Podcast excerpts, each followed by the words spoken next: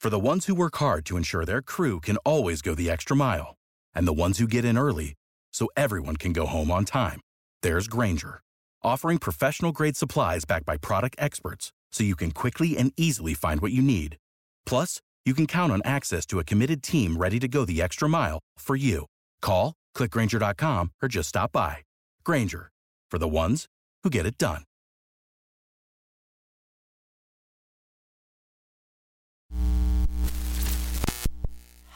This show is brought to you by The Makery, the podcast network for makers.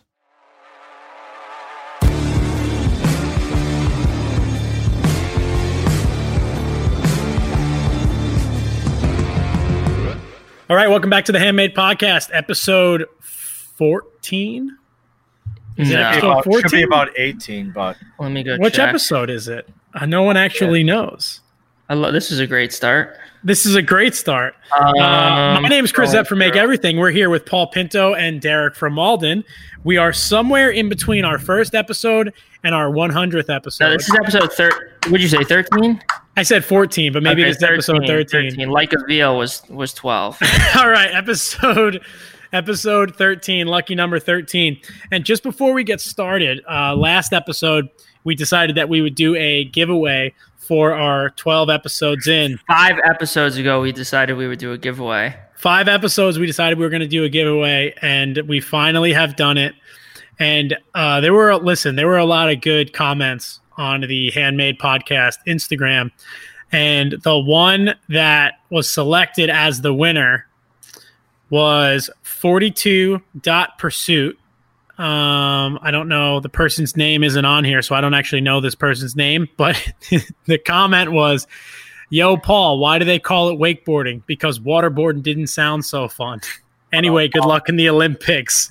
Love it. So 42.pursuit, I'll send you a message or something, and someone will send you a spray paint shaker. We still don't know who yet. The logistics of it are unclear, but congratulations. Wow. You have won. Congratulations. Nice. Anyway, moving on. What's going on, guys? I think it's been 2 weeks. Paul, what have you been up to? Say not much again, and I'm kicking you off the show. Well... Not much. No. I've been actually kind of busy. I've been making a bunch of railings, a ton of railing jobs, all different types, and measuring for a lot of new railing jobs. Stainless, some regular steel, painted black steel. One I just finished up, I had to do for a friend of mine. And you saw my little beef with King Metals on Instagram. I was going to ask you, so how'd those tails, those lamb's tongues, right after I fixed them. But it was crazy, like the thing they sent me in the beginning. It was the ugliest piece of crap I've ever seen in my life. Like, I don't even know how someone could put that in a box and send it to me. I didn't realize. I guess they're kind of like, I learned from like Chris Cash and everybody else that they're like the cheap place to like buy stuff from. But that was like, it blew me away how ugly it was. And then I posted about them. My King Metals, like, what is this? Like, you got to help me out here. Then I wrote thanks at King Metals in writing, but I was talking bad about them on my story, and then they reposted it and got rid of the audio. And so it looked like I was just thanking them. And then I'd go, "Oh, yeah, is that what you think you're going to do?" And I went and ripped them the next day. And then I got a message. And they're like, "Oh, our person was out of the office, and so we don't know how the audio got deleted." I'm like, yeah, okay. I'm like, whatever. That's so hysterical. It's funny because I feel like in the residential building and stuff that I've done, a lot of people reference King Metals, and a lot of people, like they go right to the catalog. They have such a huge catalog of stuff. Is their stuff made in the States, or is it made in like Indonesia or something? I have no idea, but I wasn't too impressed with it. What's that? Where are they based out of? I'm not. Was it Texas or? I don't know actually, but I know there's a company that the good place to get it. It's called Wagner, and the I don't even know why I got it from them, but the guy I'm doing it for wanted a specific thing, a specific width cap rail, and it was weird. The whole situation was a big pain in the ass, but I ended up ordering from them because I just saw what I needed, and it was a mistake. Yeah, Baltimore, but, Maryland is actually where they're out of. Oh, is that where it is? But then our friend Jeff, always coming in with some good tips, showed me a really cool way to just take the cap rail itself and make a lamb's tongue right on the end of it. You basically cut a V out of it, a long tapered V, and then bring the ends together and then weld a seam down the middle and grind it. And you could bend it right into the lamb's tongue. And because normally you buy, like, I don't do lamb's tongue railings. Like most, I try to steer people away from it because it's kind of like old school, and all the houses I work on are newer houses, but this guy wanted them. And normally you just have the cap rail, and normally there's a piece of C channel and a cap rail, and they nest in and you weld them together. This one was solid. There was no C channel. And then you just buy the lamb's tongue end. And I figured it was going to be nice and tapered, and the entire profile of the cap rail was going to, you know, run all the way to the very tip of the cap rail, which is not the case. Otherwise, I just would have forged it myself. Yeah. But I thought they were going to keep those grooves, you know, running all the way down the end of the taper, but they didn't. And Jeff showed me the way to do it. And so that's how I'm going to do it from now on. Really, I think he posted about it. I'll send you guys the post. It was from a couple of years ago. He sent me his post and showed me how to do it. So that'll be my technique from now on. Jeff's the best. Who's better than Jeff Fader? He's pretty good. He's pretty good. Very smart. I got to see him last weekend. It's always a good time. Yeah, yeah. Did you see him flambéing the bananas? I made that twice, like 2 weeks ago. It was so good because I saw that kid. You know that? Have you ever been on TikTok? Another food TikTok. Here we go. That kid. His name is Flaky Salt. Like, that's his name, but he's like pretty famous. He's got a big YouTube channel, like he's verified and everything.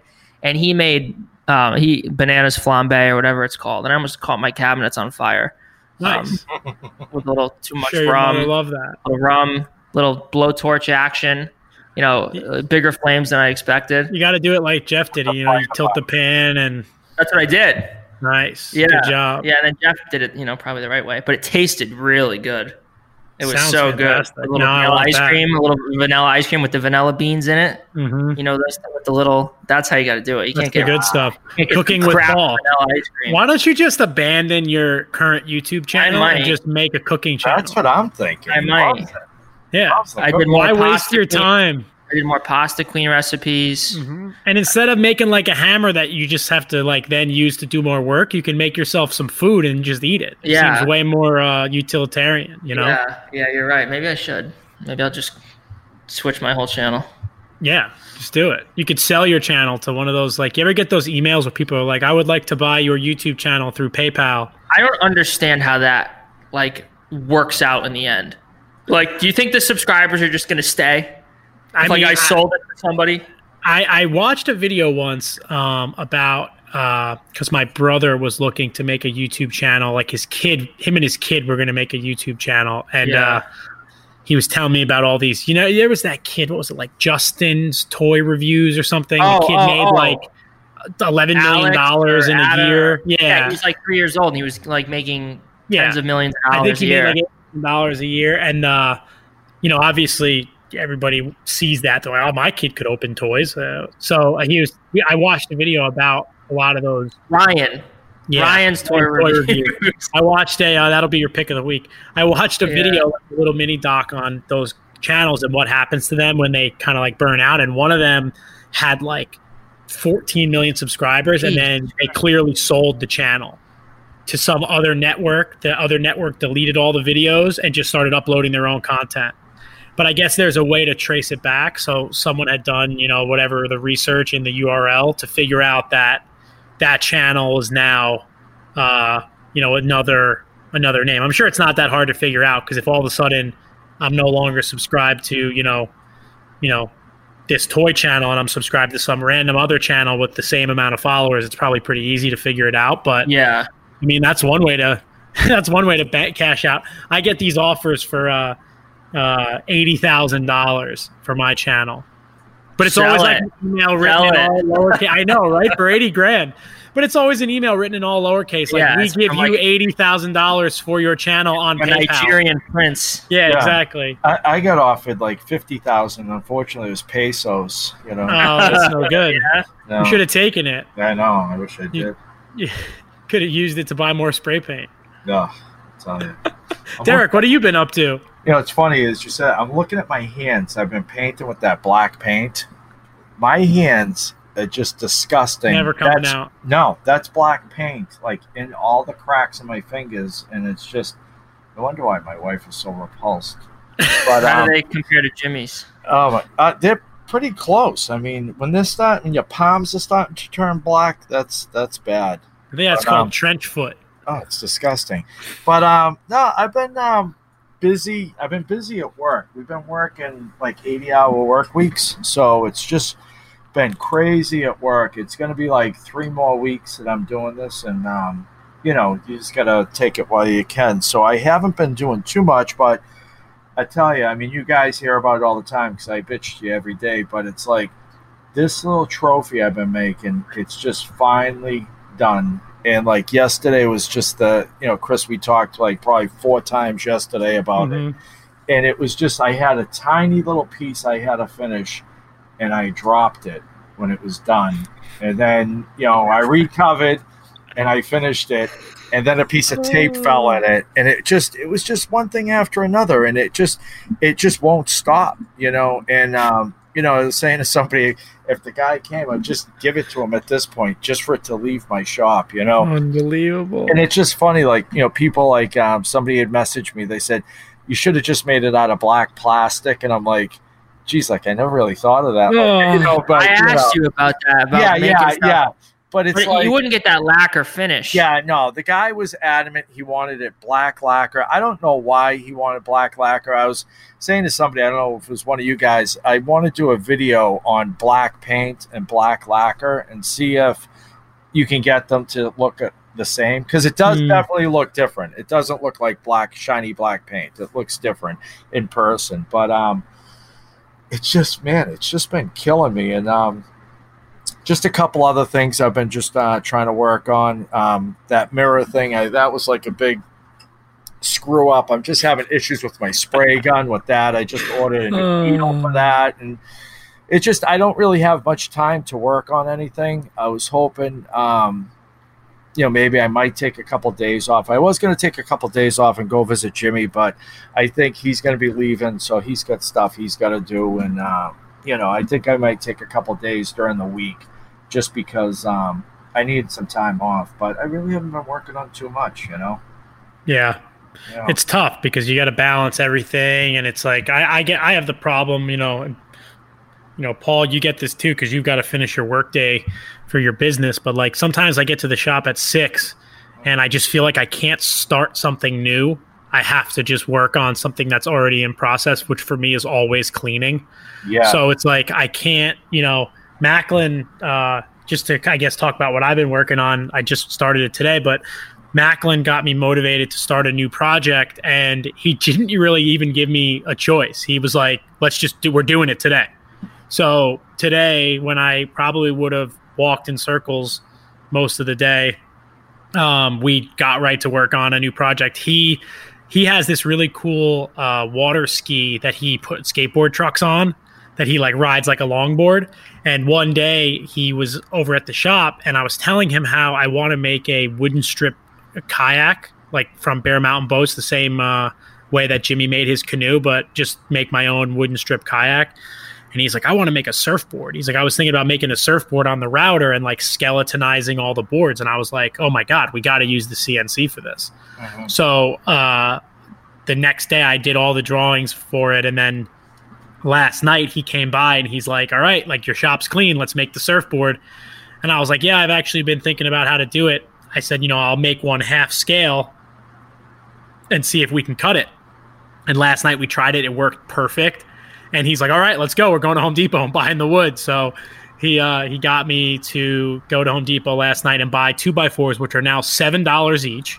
What? Wow. $7 a 2x4, which they used to be $3.65 for the one. They were like $3, give or take. That's crazy. And yesterday I was also working on that big fence job that I have to do. And I went to the lumber yard to get concrete and a couple other things, and the client has an account there, so I didn't actually know I don't know any of the prices.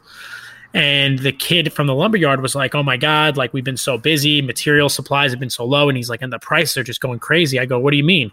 He goes, 2x4s are $10. He goes, our regular 2x4s are $10 each right now. Wow. And I mean, like, this is a local lumber yard, and, you know, to be completely honest, and they know this, I'm not that any of them listen to this podcast, but I don't like the quality of their dimensional wood. They leave it outside all the time, so it's always getting rained on, which I can't stand. I don't know how you can be expected to frame a house with wood that's literally been outside through the elements completely. But so to pay $10 for those 2x4s seems like you're literally throwing the money away. And then when I went to Depot last night and they were $690, I couldn't believe it. Wow. So buying, I bought 24 2x4s and like a couple other little things. It was $200. So this surfboard is going to cost me $200 to make out of 2x4s. That's crazy. Yeah. That's scary. I think it'll be cool though, aside from the, you know, the cost of it, but I think it'll be a cool video to make a surfboard out of just dimensional lumber from the lumber yard, you know? And I mean, I'm doing with the CNC, but you could just as easily do this with a router if you had like all the time in the world, but yeah, but Derek's been helping me with the CNC. So I tell you, I've been watching, I mean, this is going to probably end up being my pick. He hasn't posted in a long time. I'm not going to be able to pronounce his name properly, but let me see. His name, his first name is Brian, and you guys will know who he is. He just posted a video. He hasn't posted in a couple years, but it's Brian. It's all. Is it Oltrogge? It's Oltrogge. He used to post a lot, and he's like an engineer or something, but he does a stitch and glue kayak. He does a concept to it, and he cuts it out of. He has it all laser cut, and it's that he does. So he does the model just to see how he's gonna build the full size one. It's absolutely beautiful. The model. It's like, oh my god. Yeah, isn't that amazing, dude? So he's building this full scale.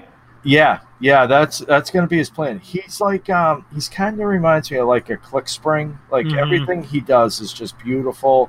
It's perfect, and he was like hot and heavy. I think Jimmy actually had some interaction with him. Like this was probably 2 or 3 years ago. I remember him talking. He was making just trying to you know, gaze through his things just to see. Yeah, he's been making videos for 11 years. Oh, yeah.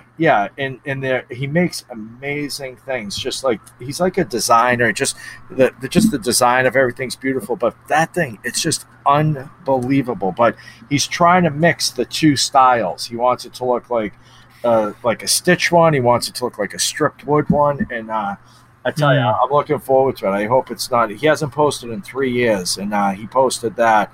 And I'm like saying, geez, I hope it's not another 3 years till he does that. But it's just amazing what you can do when you mix like just the different, you know, processes. Like who would have ever thought, you know, I mean, obviously it's just the model he cut with the laser, but you know, he just laser cut all those pieces and it just was so cool to see, you know? So, I mean, now you're using the CNC to make, you know, a surfboard, you know, it's just, you know, you got to think outside the box sometimes. Oh yeah.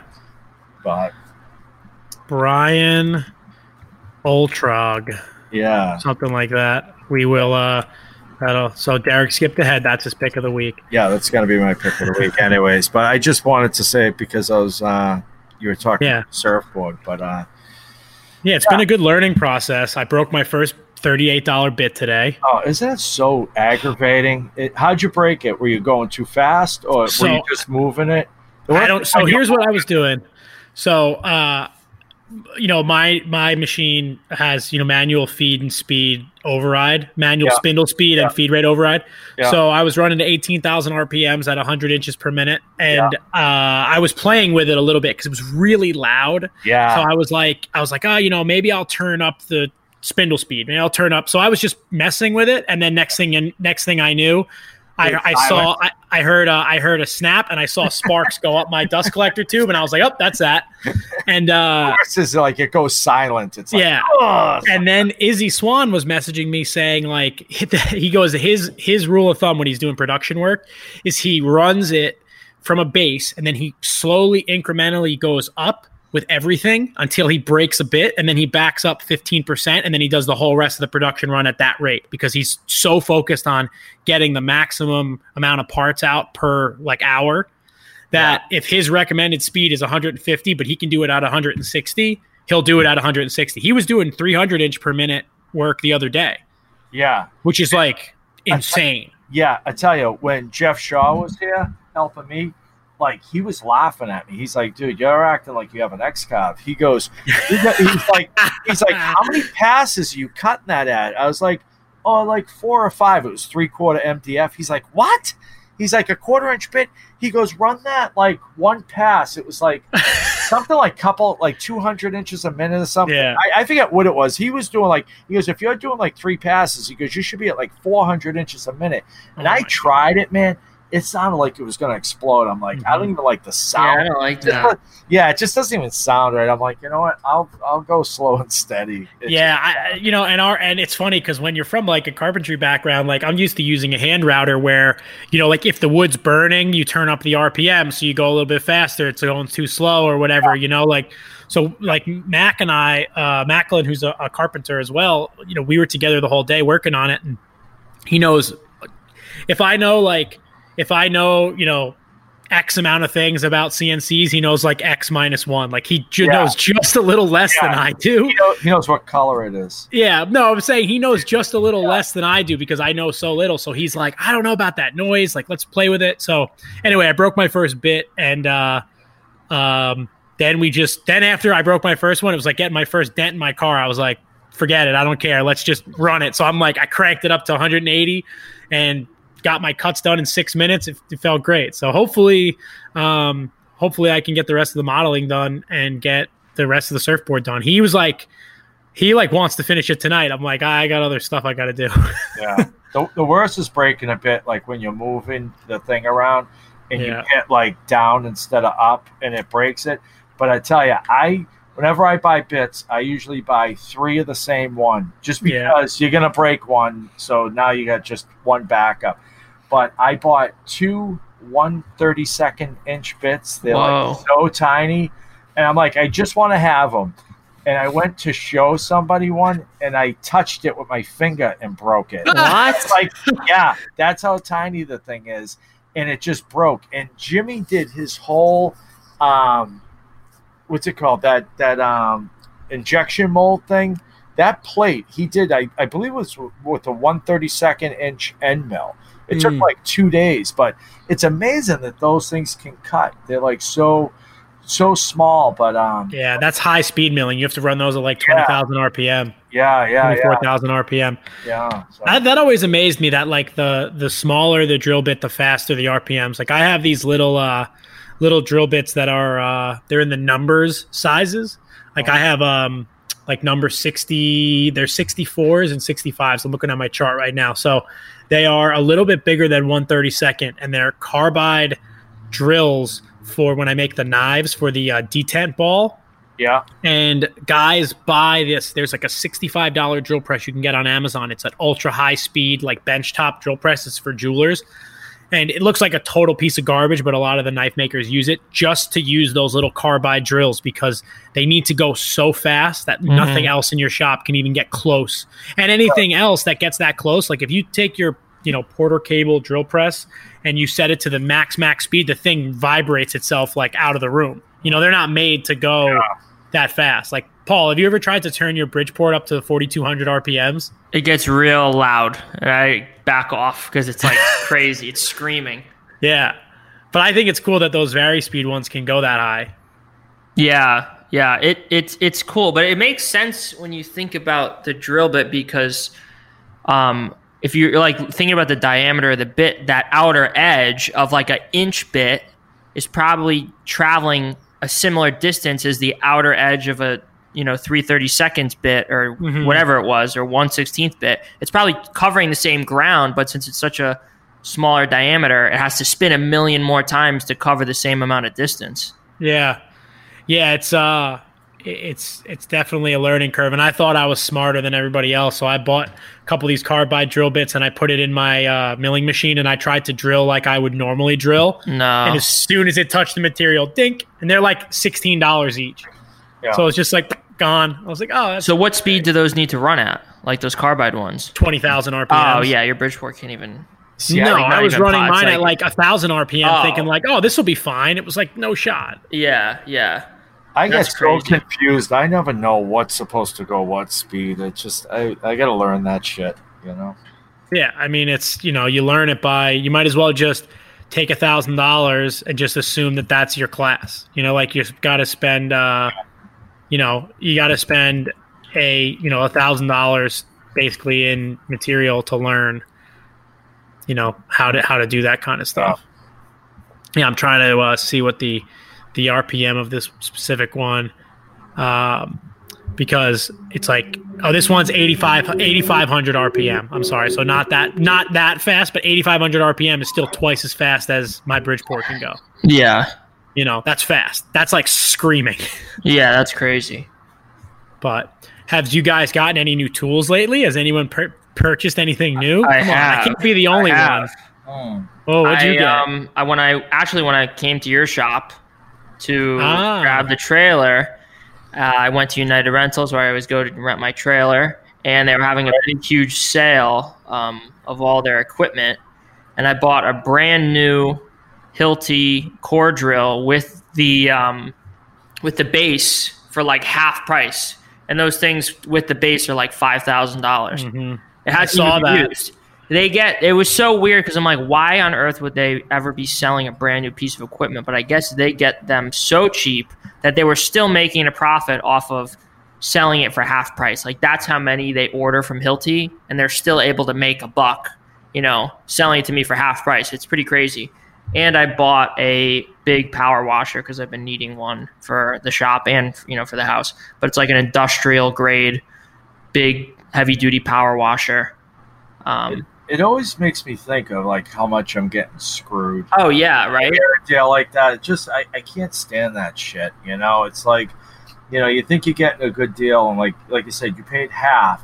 You're still making money. It's just like, oh man. Well, you got to think of all the other costs that go into it. Like, you know, when you're watching Shark Tank, and they'll be like to the entrepreneur, they'll be like, what are your margins for the product? And they'll be like, 50%, and they're like, oh my god, those are terrible margin. Like, they want to hear like 20%, 90%, 90% margins. It costs 20%. You know, they make 80%. But there's so much else that goes into it. I guess like running the store and shipping the thing and designing the thing, and the, you know, the service and the warranty. But it's crazy because I guess they just order so many. But I mean, all these products that goes back to even like, when we get like stuff for free, it's like such a great deal for both us and the company, because we get something like, let's say we got something that's worth $5,000 to us. We just got $5,000. They might have only spent $1,500. Yeah, you know, so it works out good like that. Like, because sometimes instead of just paying us $1,500, they give us something that costs them $1,500, and we get something that we think is worth 5,000 to us. Yeah. You know? Yeah, it's the Amazon affiliate thing, which you guys know, like I try to use pretty prevalently, is like a great example of like how little you make like advertising that kind of stuff versus how much. So like, you know, this is going to be insider information that I've never spoken about at least on my Instagram or anything. They're going to terminate your account now. No, they won't terminate my account, but I was going to say how many dollars in sales have come through my Amazon account, like through my links in the last year. It's so I have $243,000 in shipped items revenue that went back to Amazon in the last year to date. Wow. No, I'm sorry. That's last year. That's 2019. This year to date, $224,000 in shipped items revenue. Wow. So I'm one person with one YouTube channel and one Instagram. In the last year and 9 months, almost $500,000 worth of sales have come through my links. That's crazy. How crazy is that? Yeah. And now you take that and you think, like how many people are doing the same thing and how many people with much bigger Instagrams. Like look at Casey Neistat. He puts, right, he used to put all of his camera gear in Amazon affiliate links in his videos. Really? Oh my God. Can you imagine how many people just bought everything that he has just because he uses it? $50 million worth of stuff a year. When I started my channel, the first thing I did was I went on his channel and I just saw what he's using because I was like, that works for him. You know, like the mic is good. The quality is great. He's a no bullshit guy. Whatever he uses, it focuses on his face and he carries it around. You know, like it's not like a Red camera on a shoulder mount. That was the first place I went. I didn't look at any reviews. I just was like, oh, what's Casey Neistat using? That's what I'll buy. Yeah. You know, it's wild. Ingenious company that is. Oh, it's amazing. It's amazing what they did. They're changing everything. They literally got rid of stores, right? Like all the, stores are in malls are shutting down, department stores, like everything's closing down because you can buy stuff on Amazon. And now they're going to come out with their own stores where you just walk in and you grab something off the shelf and then you leave. I love that. Like, I know. I love the idea of walking into a store and leaving without having to talk to anybody. I love it too. But what's so crazy is, like I said, they got rid of all the stores to bring them back now better. They're bringing them back. Like it's just it is amazing. It's like, I've bought stuff off of Amazon at a red light.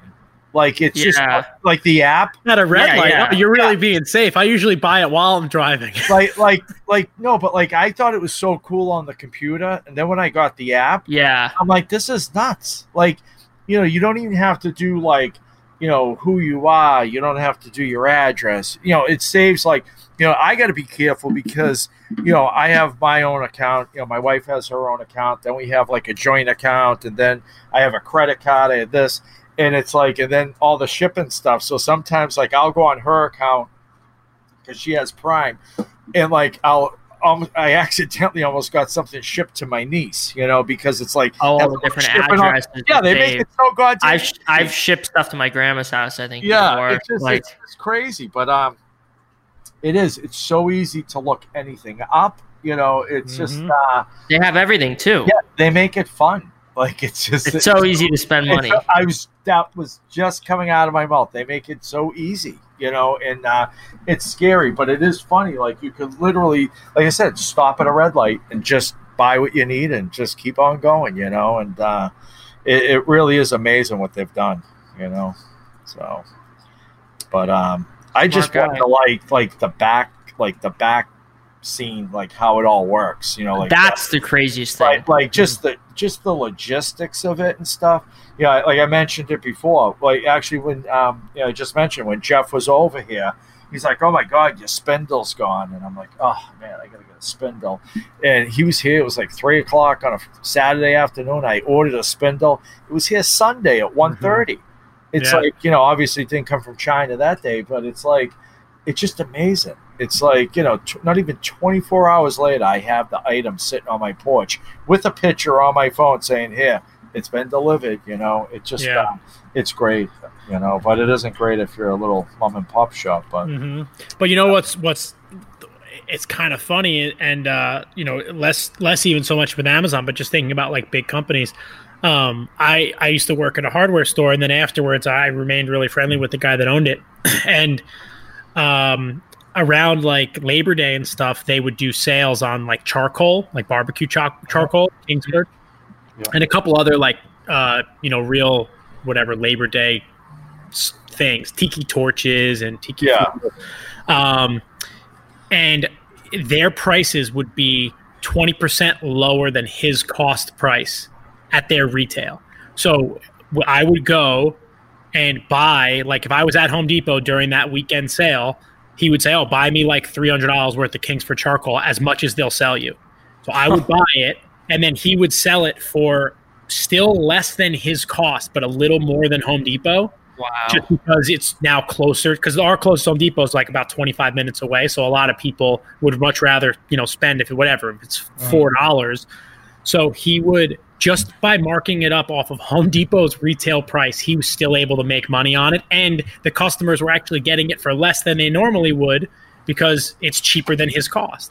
Yeah. But so if you opened a store where you literally bought stuff on Amazon and sold it for more, but it was in your town, people probably would still come in your store and buy it if it was like stuff that they needed that day. Because sometimes you need it that day. You know, you can't need it for tomorrow.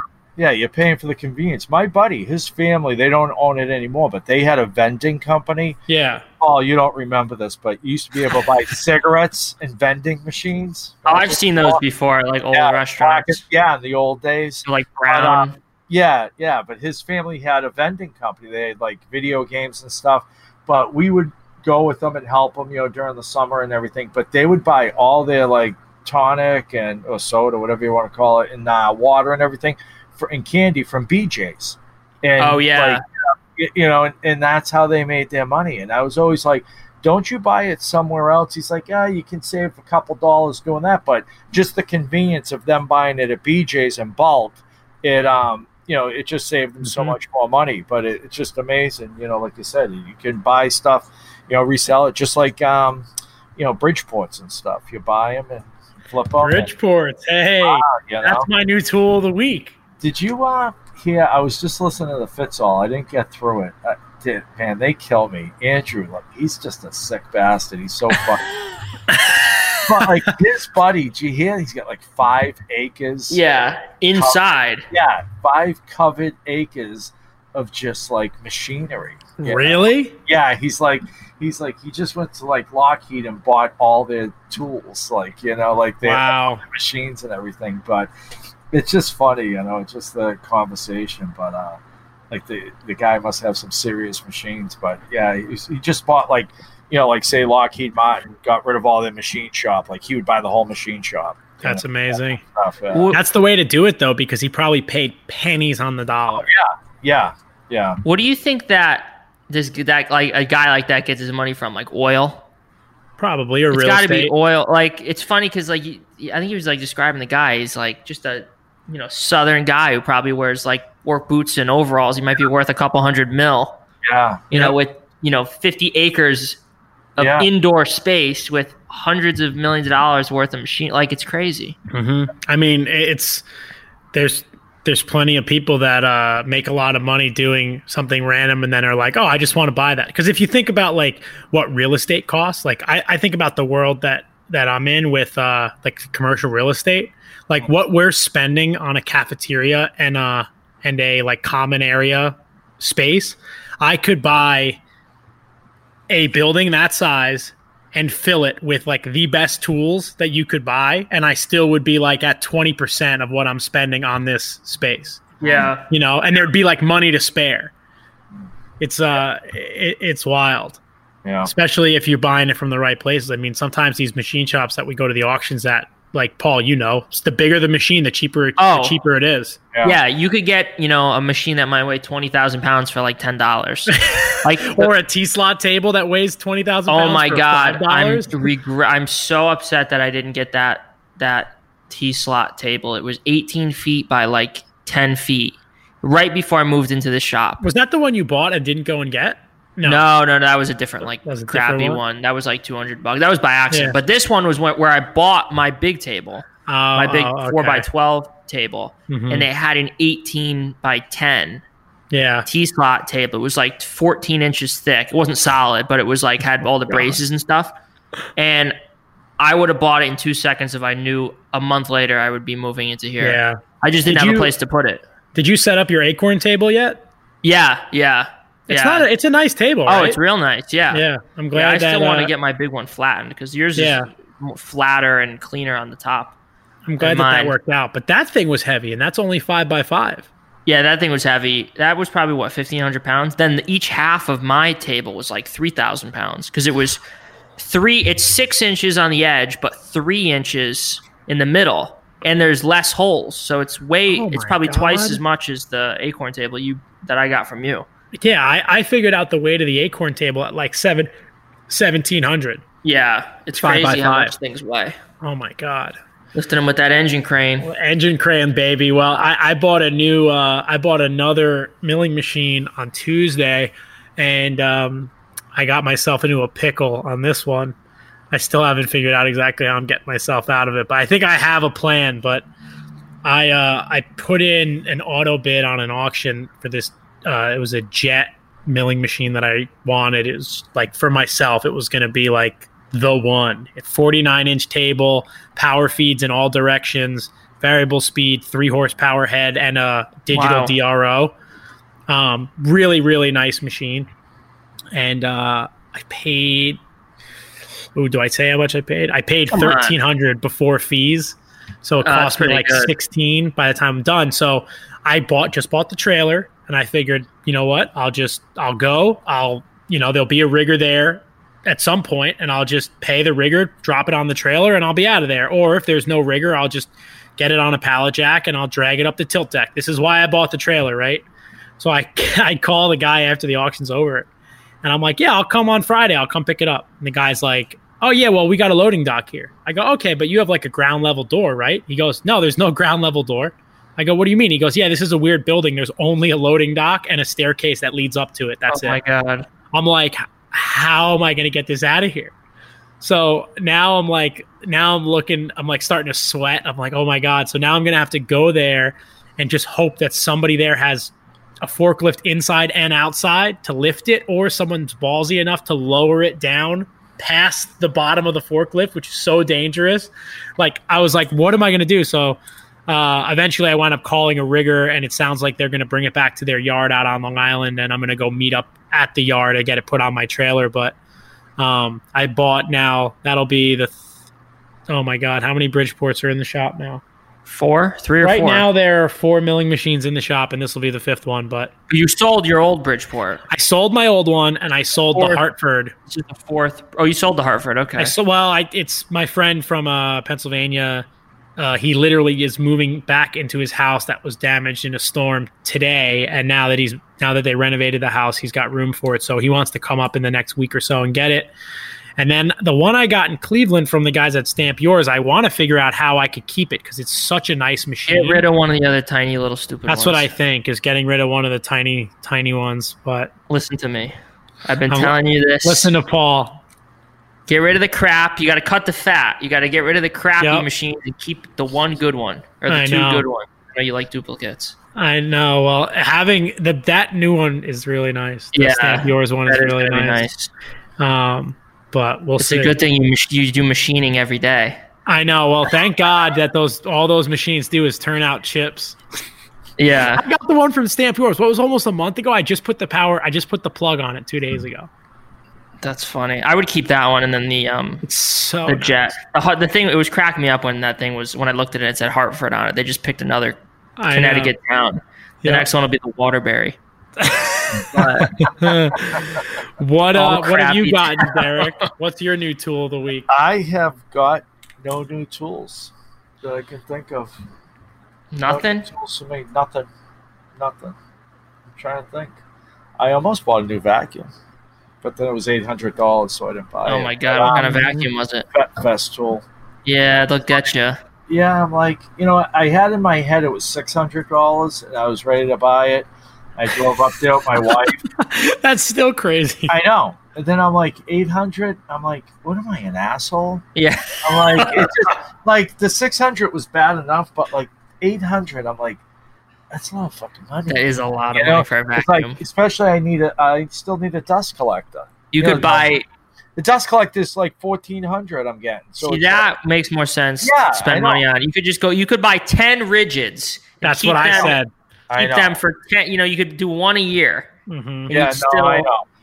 I just am a firm believer. I hate to admit it, but I really am buying into the Festool. Oh, I love this stuff too. If I was a woodworker, I just think, just think this stuff is just really, really nice. It's definitely overpriced, but it's really nice. You know what it is? Some of their stuff is so purpose built that it's a true comparison. Like with the domino joiner is like better than the best plate joiner, biscuit joiner. There's no you have to buy a Festool because no one else makes a domino. Same thing goes for like their track saws, their jigsaws, their routers.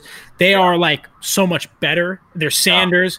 The only thing that gets me, and it's so funny because I've been like this close to buying the vacuums too, is the only reason I want the vacuums is because they're so good when you have to take them off site. Yeah. And that's really why I want one. But I think for someone like you that does the work that you do, where that vacuum is going to get bought, it's going to go in your basement and is never going to leave. Yeah, no. You know, and I already have one if I do need to. If I already have one to take out. Which is why, you know, like that's when it's like, okay, well, you spend $100 on the $120 on the best rigid and you just use it until it explodes, and you spend the other $700 on CNC bits so you can break them. What is the benefit of that Festool vacuum? What is it like? Turn on and off. You turn the machine on. So they have Bluetooth in them. So Jesus Christ! I thought it was bullshit, but no, it's funny. They're battery operated tools link right up to it. So if you have like a battery operated like jigsaw or sander, when you turn it on, it links automatically with the vacuum, comes on by itself. That's pretty nice, like that. Actually. But the kick in the ass, so it's gonna be something else with them is. They all are the same, like vacuum power, but they're just different capacity. Yeah, it's the same motor. It's just in a bigger box. Yeah, so it's like you're just paying. And the what made me not buy it, they got like basically they got a couple different variations, but basically small, medium, large. The large one's a little bit too big, and it's only like $80 more than the next size down. So it's like. I'm gonna pay $720 for this one. I might as well pay $800 for this one, you know. Yeah. But it just, I couldn't do it. But I don't know. I get weird. I want to buy something. Like sometimes you just want to spend money just because it's time to spend some money. I think honestly, I'm gonna buy another Festool sander. I don't think I'm gonna get the Rotex like the big one, the round one, like that thing's like a beast. It's like I have that one. It's a little, it's like almost a grinder. Yeah. It's like a belt sander almost. But I think I want to get. And I never thought I'd say this. Like a square one. Oh, like a back and forth. Yeah. And just because I notice a lot of times when I'm sanding stuff, one that uses this, I actually get the sandpaper already. I just need the sander to go with it.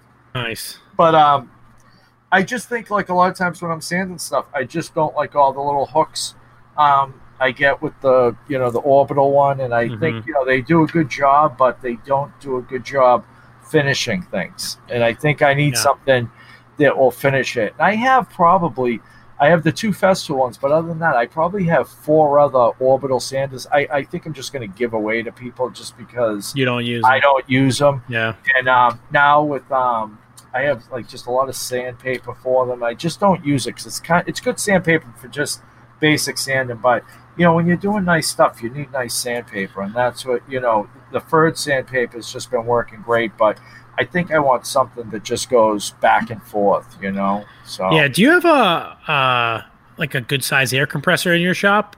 Not really, because the pneumatic sanders like Mirka. Make some pneumatic sanders, and they're very inexpensive because they don't have a motor. You know, like they're just air powered, but they're super high RPM, which is supposed to help you when you're doing a higher polish. Yeah. You know, like so the art fabricators that I work with in Queens, they use a lot of the pneumatic Mirka sanders, and like I said, they're like $180, I think, because there's really not much to them. You know, air goes in, and then they have a dust port. And you know who uses those a lot? Ramon Artful on Instagram uses a lot of pneumatic sanders, and they're really just to avoid those just the hook marks. You got to really be like flying with the higher grits. Like the thing's got to be moving at what I don't even know what RPMs a sander go at, but I think that for the stuff that you're trying to do with the lacquer finishes and the higher polish, that might be a good, even if you just bought a cheap one to try it, maybe that's a good avenue to explore, you know? Yeah. Festool has a whole system for it. I'm sure it's only a couple $1,000. Yeah. But, you know, like this shit just works. But I tell you, I was just watching a couple of his videos. I really want him to do a YouTube channel, Ramon. He just makes some unbelievable shit, man. Oh yeah, so talented.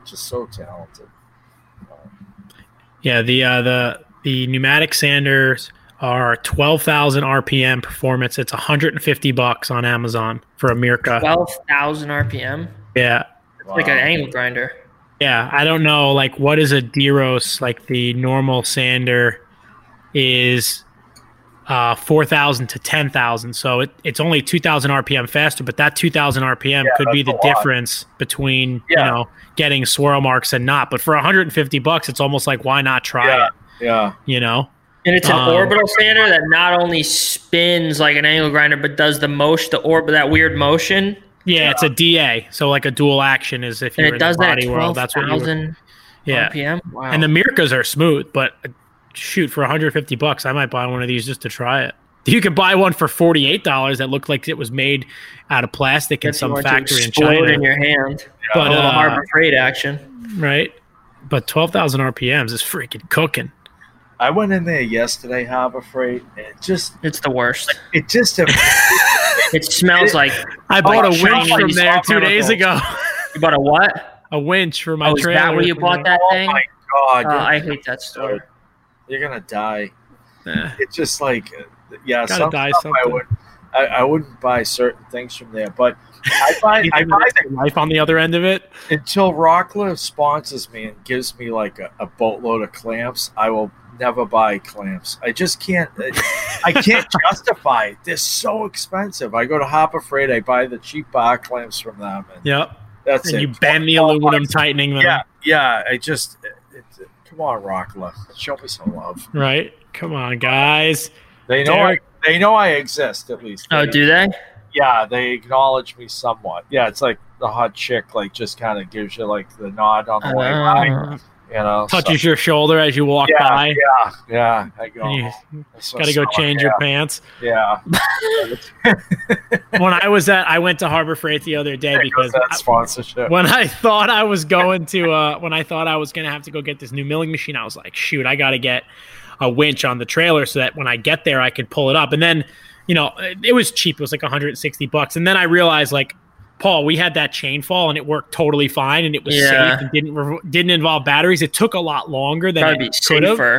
Much safer because that's a chain. It's not a cable, you know. And I was that trailer into a death trap between the Harbor Freight winch. The thing is like 45 degrees. That mill's gonna be like the Leaning Tower of Pisa going up that trailer.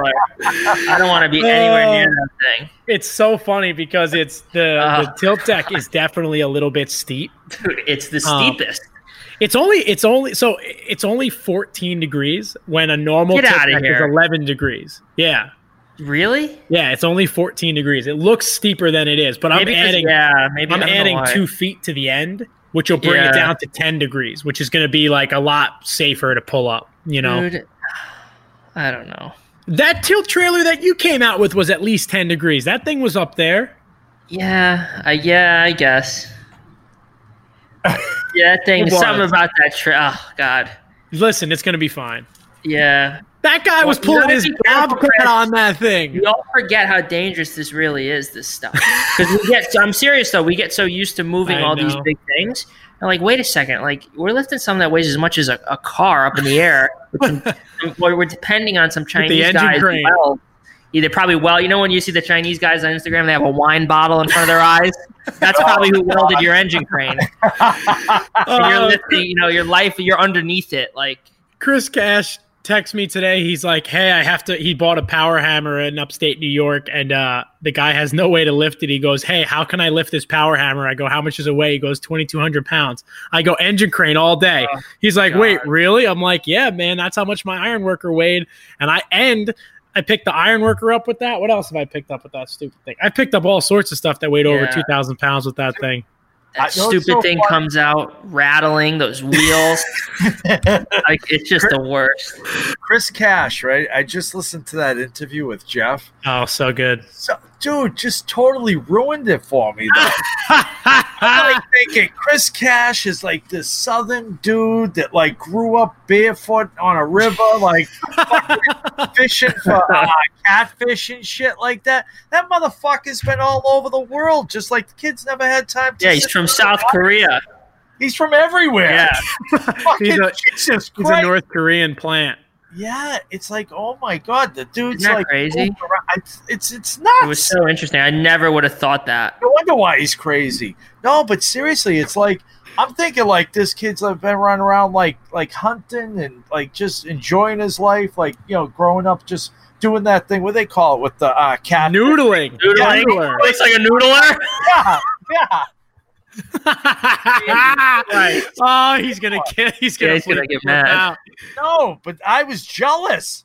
I'm fucking jealous. I'm thinking this kid lived the life of Riley, like just living the dream, like, and just like a good old Southern boy, you know. And I'm like, holy shit! It just I think he'd be living in Germany and South Korea. Right? Yeah, nuts. Almost as exciting as Brent. Oh my God! Fine. Well, Chris never went to the porn awards. Yeah. I think he acted in a couple, but he could have. He is Brett? Johnny Cash's cousin, so I think Brett did. Right? I think Chris is Johnny Cash's cousin, right? Yeah. That's crazy. Yeah. No, it was really, really. It was a great interview type thing. It was just really, just not what I expected though. It just you know, it's good. Yeah, no, it was really great. I got to see Jeff last weekend, and I was telling him how good of an episode it was and how great they've all been like kind of developing. Do you know that? Jeff might be upset because I'm spilling his dirty laundry. You know, when he records his podcast, he pulls his car into his shop and sits in his car. Oh, that's what he told me. He was giving me tips on how to make ours better. And he told me that he's like, it's way better audio. There's no echo. Jeff, I might be the clicker. I'm sorry. I think I am too. Like I just by accident shot the cap off of a Sharpie, and I'm like, oh shoot, Jeff's gonna be pissed. I'm gluing little pieces of leather together, making letters. I'm not doing that. I just. Are you repainting the trophy? Is that what you're up to right now? While we're on the episode, no, I just fidgety. I can't sit still. Look at. I just made like a little S out of this piece of leather. Nice, very good. You know, I don't know, but. I'm sorry. I just think it's amazing people can hear stuff like that. Yeah. I was on the phone with them. That's because they're not listening enough to what we're actually talking about because it's so boring. He goes, somebody cracked open 3 soda cans. I'm like, how do you know like that specific? Like he's writing notes while he's listening to our episode. He's like, someone the other episode cracked open 3 soda cans. I'm like, oh my God. I think it was Coca-Cola. Yeah, it sounded like a Sprite. It was definitely Dr. Pepper. 2 Sprites and a Mountain Dew. Yeah, I don't know. I don't drink soda, so it wasn't me. So, Paul, what have you been watching as we close this one out? Because I've got a tight deadline for the rest of my day, and we've been at this for 56 minutes. We've announced our winner. We've talked about what we're doing. Give me something good for the watch list. I don't have a great watch list. I have a good story that I've been wanting to tell. Get it out. Let's get the story out then. All right, this is a ridiculous story. What? Didn't you have something you had to tell? Not the life guy. No, this is it. This is a college. This is a Parsons School of Design special. Oh boy. This goes back to no motorcycles and wakeboards in this one. Dude, I've been watching motorcycles. There's more motorcycles coming, but. Oh, yeah, I'm fine. I've been scouring Harley dealerships across Connecticut. My parents are almost kill me. Time to buy because the winter's coming. That's what I said. I said this. They got to get the new stuff in for the new season. But so, anyways, some people might not know. I went to Parsons School of Design in New York City for a year, and I hated it because it sucked. But it was like, listen, I'm pretty liberal-ish, you know. They made me look like, you know, a neo-Nazi. I know. And I'm pretty liberal. An altar boy when you go to art school. Like the way they were so liberal. Like, and this, listen, that's totally fine. Like, I don't care. They could do whatever they want. But it was so crazy liberal. It was funny. But I had this one drawing class, and my parents are going to know about this story. This is one of the funniest. I had this drawing class, and Chris, you went to art school, right? Did you have to do the nude drawing? Oh. I didn't have to. Models. Well, I did. How'd that go for you? It was okay. So I'll start with day one. The teacher, the week before, the teacher. What's that? You're like a hot chick. Well, I wish. This is what I'm. This is what I'm getting at. So the week before, the teacher goes, "Class, you know, we're gonna be next week. We're gonna do our nude modeling portrait week. We're gonna have 5 different models come in, one every day." And I'm like, Jesus Christ, I'm going to drop out of the class. I'm like, I don't know if I could do this. What's that? I want to go to art school. No, not this one. Oh, okay. But I was also kind of like, I wonder if it's going to be like some, it's New York City. Like there's a lot of models walking around. I'm like, so it can't be that bad, right? There's going to be some like hot models coming in. Nope. Nope. No. The first lady, she was very professional, had a robe, had a little slippers on, but just came in and busted it right off. Like threw the robe off and just instantly starts doing poses. Like just. Well, aren't they supposed to just do one pose? No, and not move lots for two of different poses. Lots of different poses. So this is like rapid fire. So you're at a strip club. Busted. Wait till the second girl comes in. The first girl is pretty. As good as she could be, right? The second girl. This is just observations, just description. She was thick with three C's. Like thick. With three C's. Oh, there's like, the title of the episode. Did she look like... This is so bad. I'm going to get in trouble. Did she look like Lizzo? Yeah, she did look like Lizzo. But the poses she was doing... And this is... Listen, I have no problem with that. But the poses she was doing were so outrageous... Like splits, like bending over. Really? It was Derek. I swear to God, I was hiding. How many people in the class, dude? Like 25 people, and they were all so into it. Like so into it. They were asking her to do different poses. Like they were like, "Oh, can you like twist more?" And she's like, "Yeah, no problem." I'm like hiding behind my canvas, like, and my teacher's like looking at the drawing, and she's like.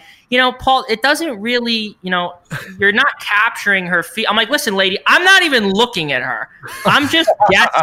The next day, the first male model comes in. Oh, and in his hand is a space heater.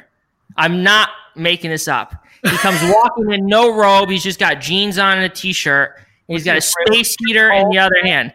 He sits on this. He takes his clothes off. He takes his undies off. He throws the undies right on a stool, sits on them, and it's got this space heater pointing straight at his balls. Straight at his package. He's sitting there with his three-piece set, and the space heater pointed right at his balls, and he's just sitting. They sat there for an hour with the space heater running. And I have to draw this guy. What? Why the space heater? Because he didn't want shrinkage. He didn't want shrinkage. You didn't want any shrinkage. You wanted to be seen in the right light. You got a fluffer. Yeah. And then I think the fourth day something happened. I don't know what the fourth model was. What, the fourth day he burned himself on the space heater? No, he left. I don't know what happened the fourth day. The fifth day, oh my God. In walks a 78-year-old woman. What? Dude. Paint me like one of your French girls. Dude, I was like calling my mom. I'm like, Mom, I'm leaving. I'm not doing the class. I'm leaving. My teacher, thank God, and I liked her. She was nice. She goes, she sees the situation. She sees the lady. The lady's like ready to go. And she goes, you know what, class? I think, thank God for her. I love her. She goes, I think we're just going to do portraits today. We're just going to focus on the face. And the lady was kind of like disappointed. She's like, I wanted to take my clothes off.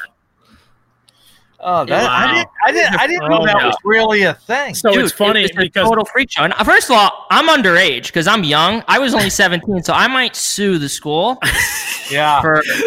So everyone wonders how Paul Pinto went from working in his garage to having a 12,500 square foot shop. It's because the lawsuit for his the violation of his eyeballs finally came through. Yeah, I sued the school. It's funny. I didn't know art schools were so liberal, so that would explain. Well, Jimmy.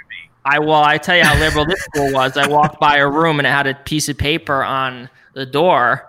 And it said Communism Club. That's how liberal this school was. Nice. Oh, Jesus. But dude, I was not expecting this school at all. Like it's supposed to be the third best art school in the world. Like super prestigious, like super hard to get into. And I show up, I'm like, what the hell is going on in this place? Oh. I was in one class with David Beckham's son. Yeah. Nice. Brooklyn. And I'd see him, I followed him on Instagram. I always tell people this story. I would see him on his Instagram at 8:00, like on a Tuesday night in like LA.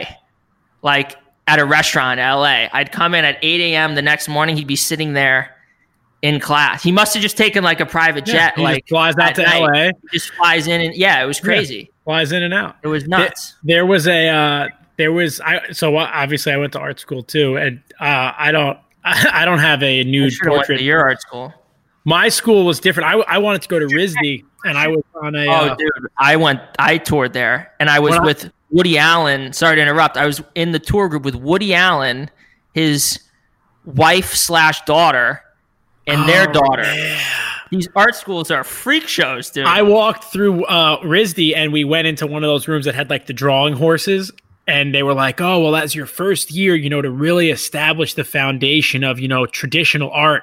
You'll spend 12 hours straight just drawing portraits and drawing nudes and drawing still lifes in this room with this beautiful natural light." And and it showed all the drawing horses, which is kind of looks like a shave horse. It's like this wooden, like, looks like a torture device. Yeah. And I turn and I look at my mom, I go, "I ain't going here." No, that's what I said to my mom. I'm not doing that. I was like, I never looked at art as something that needed to be so like regimented and rigid that like your first year they have to break you of all your everything.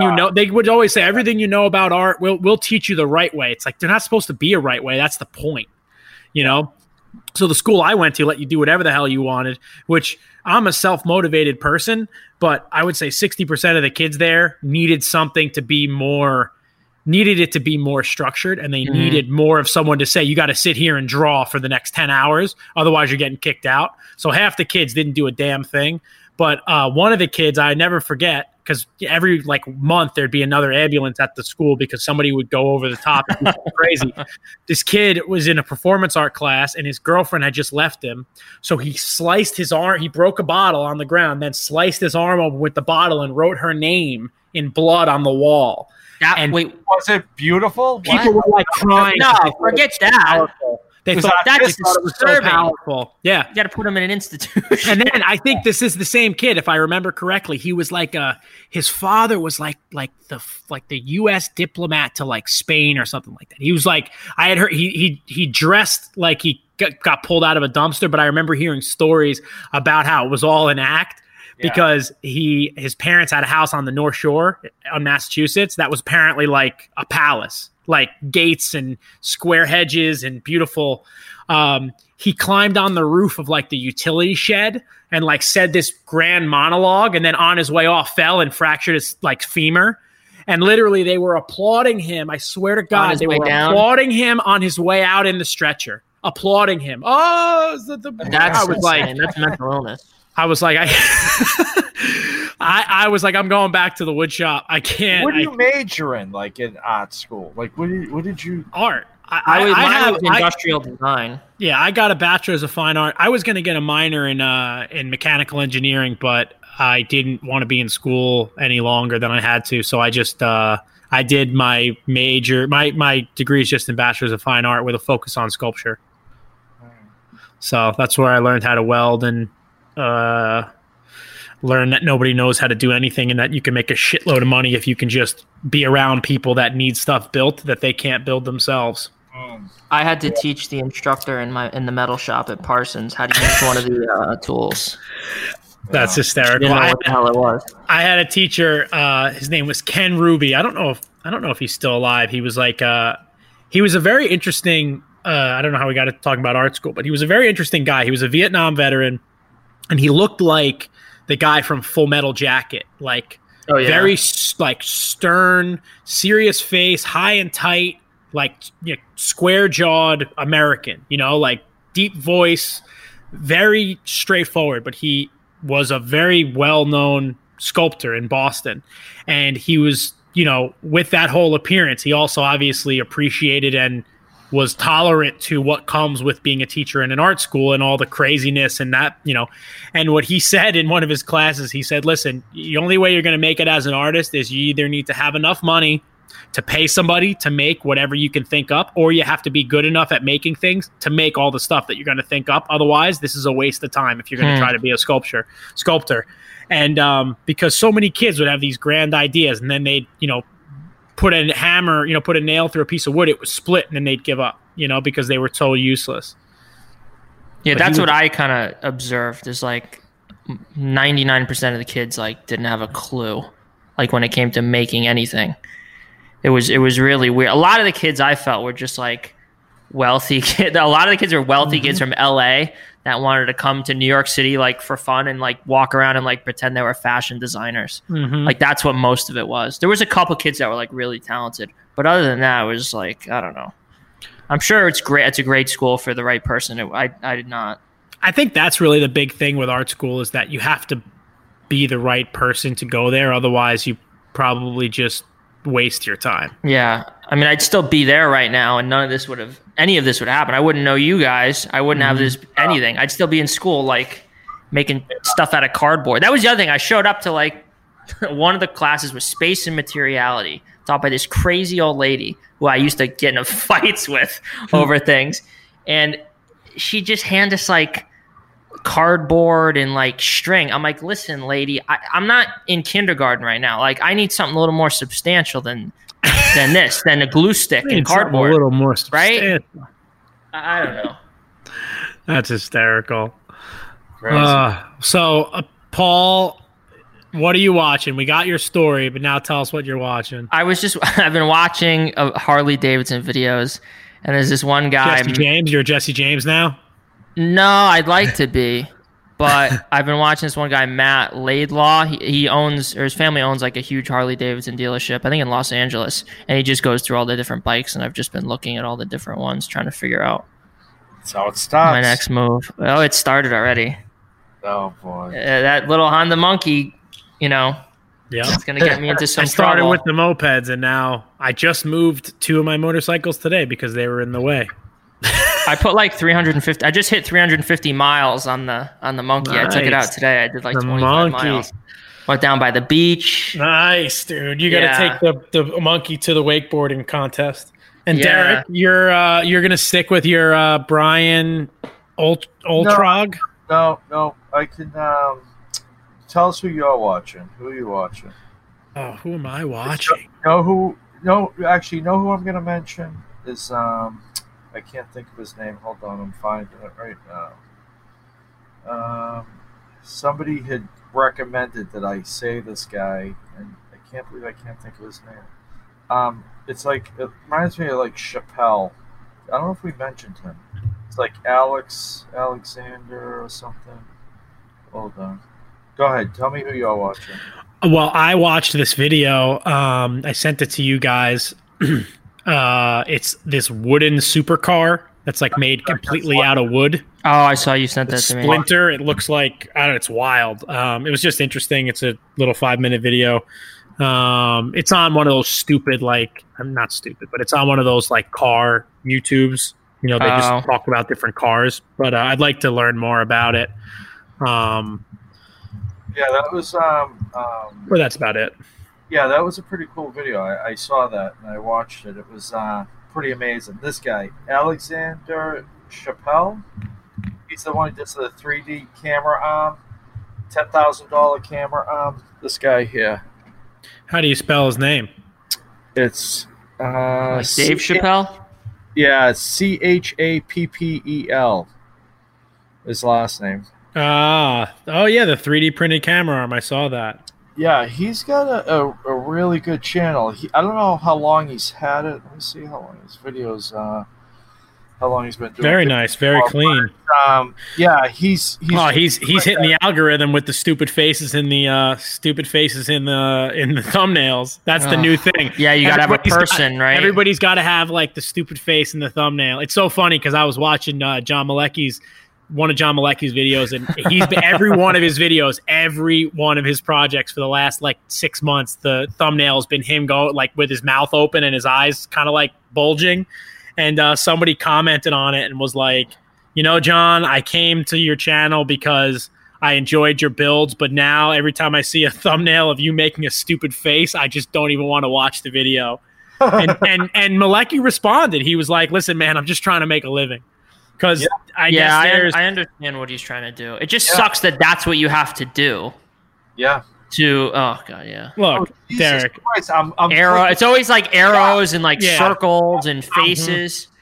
It's like YouTube really is ruining itself by doing all this stuff. They're losing a lot of the. going through it, and it is. Every one of John's videos from the last 7 months, he's in the thumbnail. Yeah. But I mean, listen, if it helps you get more views, then you might as well do it. Who cares? Yeah, but it shouldn't matter that you're in the thumbnail. Right. I know. Yeah, this one from last year, Sam was in it. He ruined it.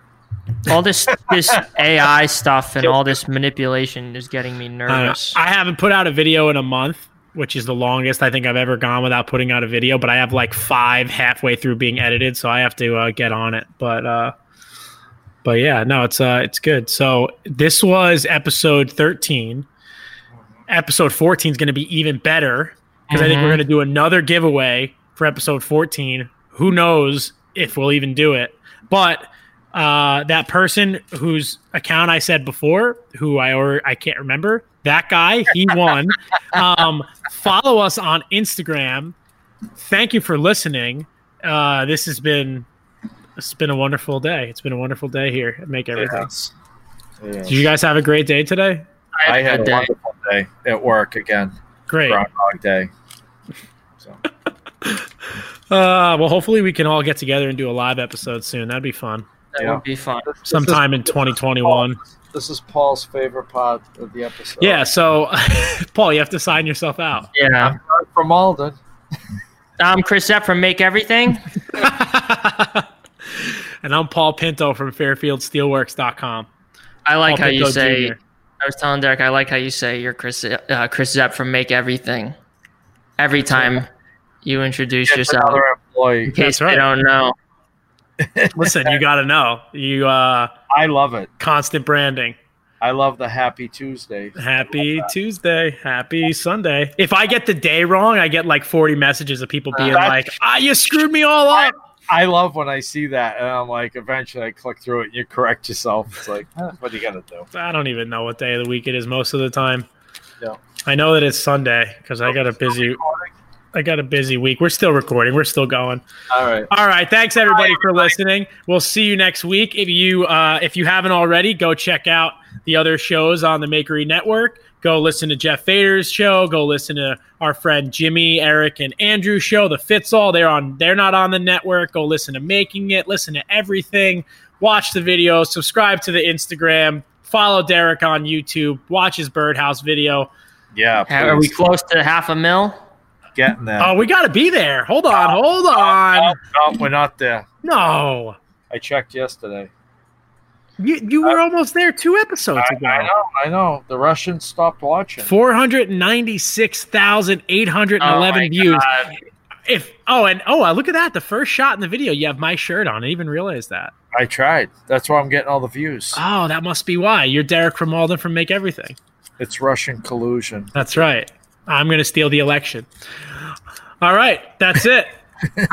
Don't get waterboarded. Thank you. Goodbye. If you like this show, take a look at our other shows made for makers just like you at www.makery.network.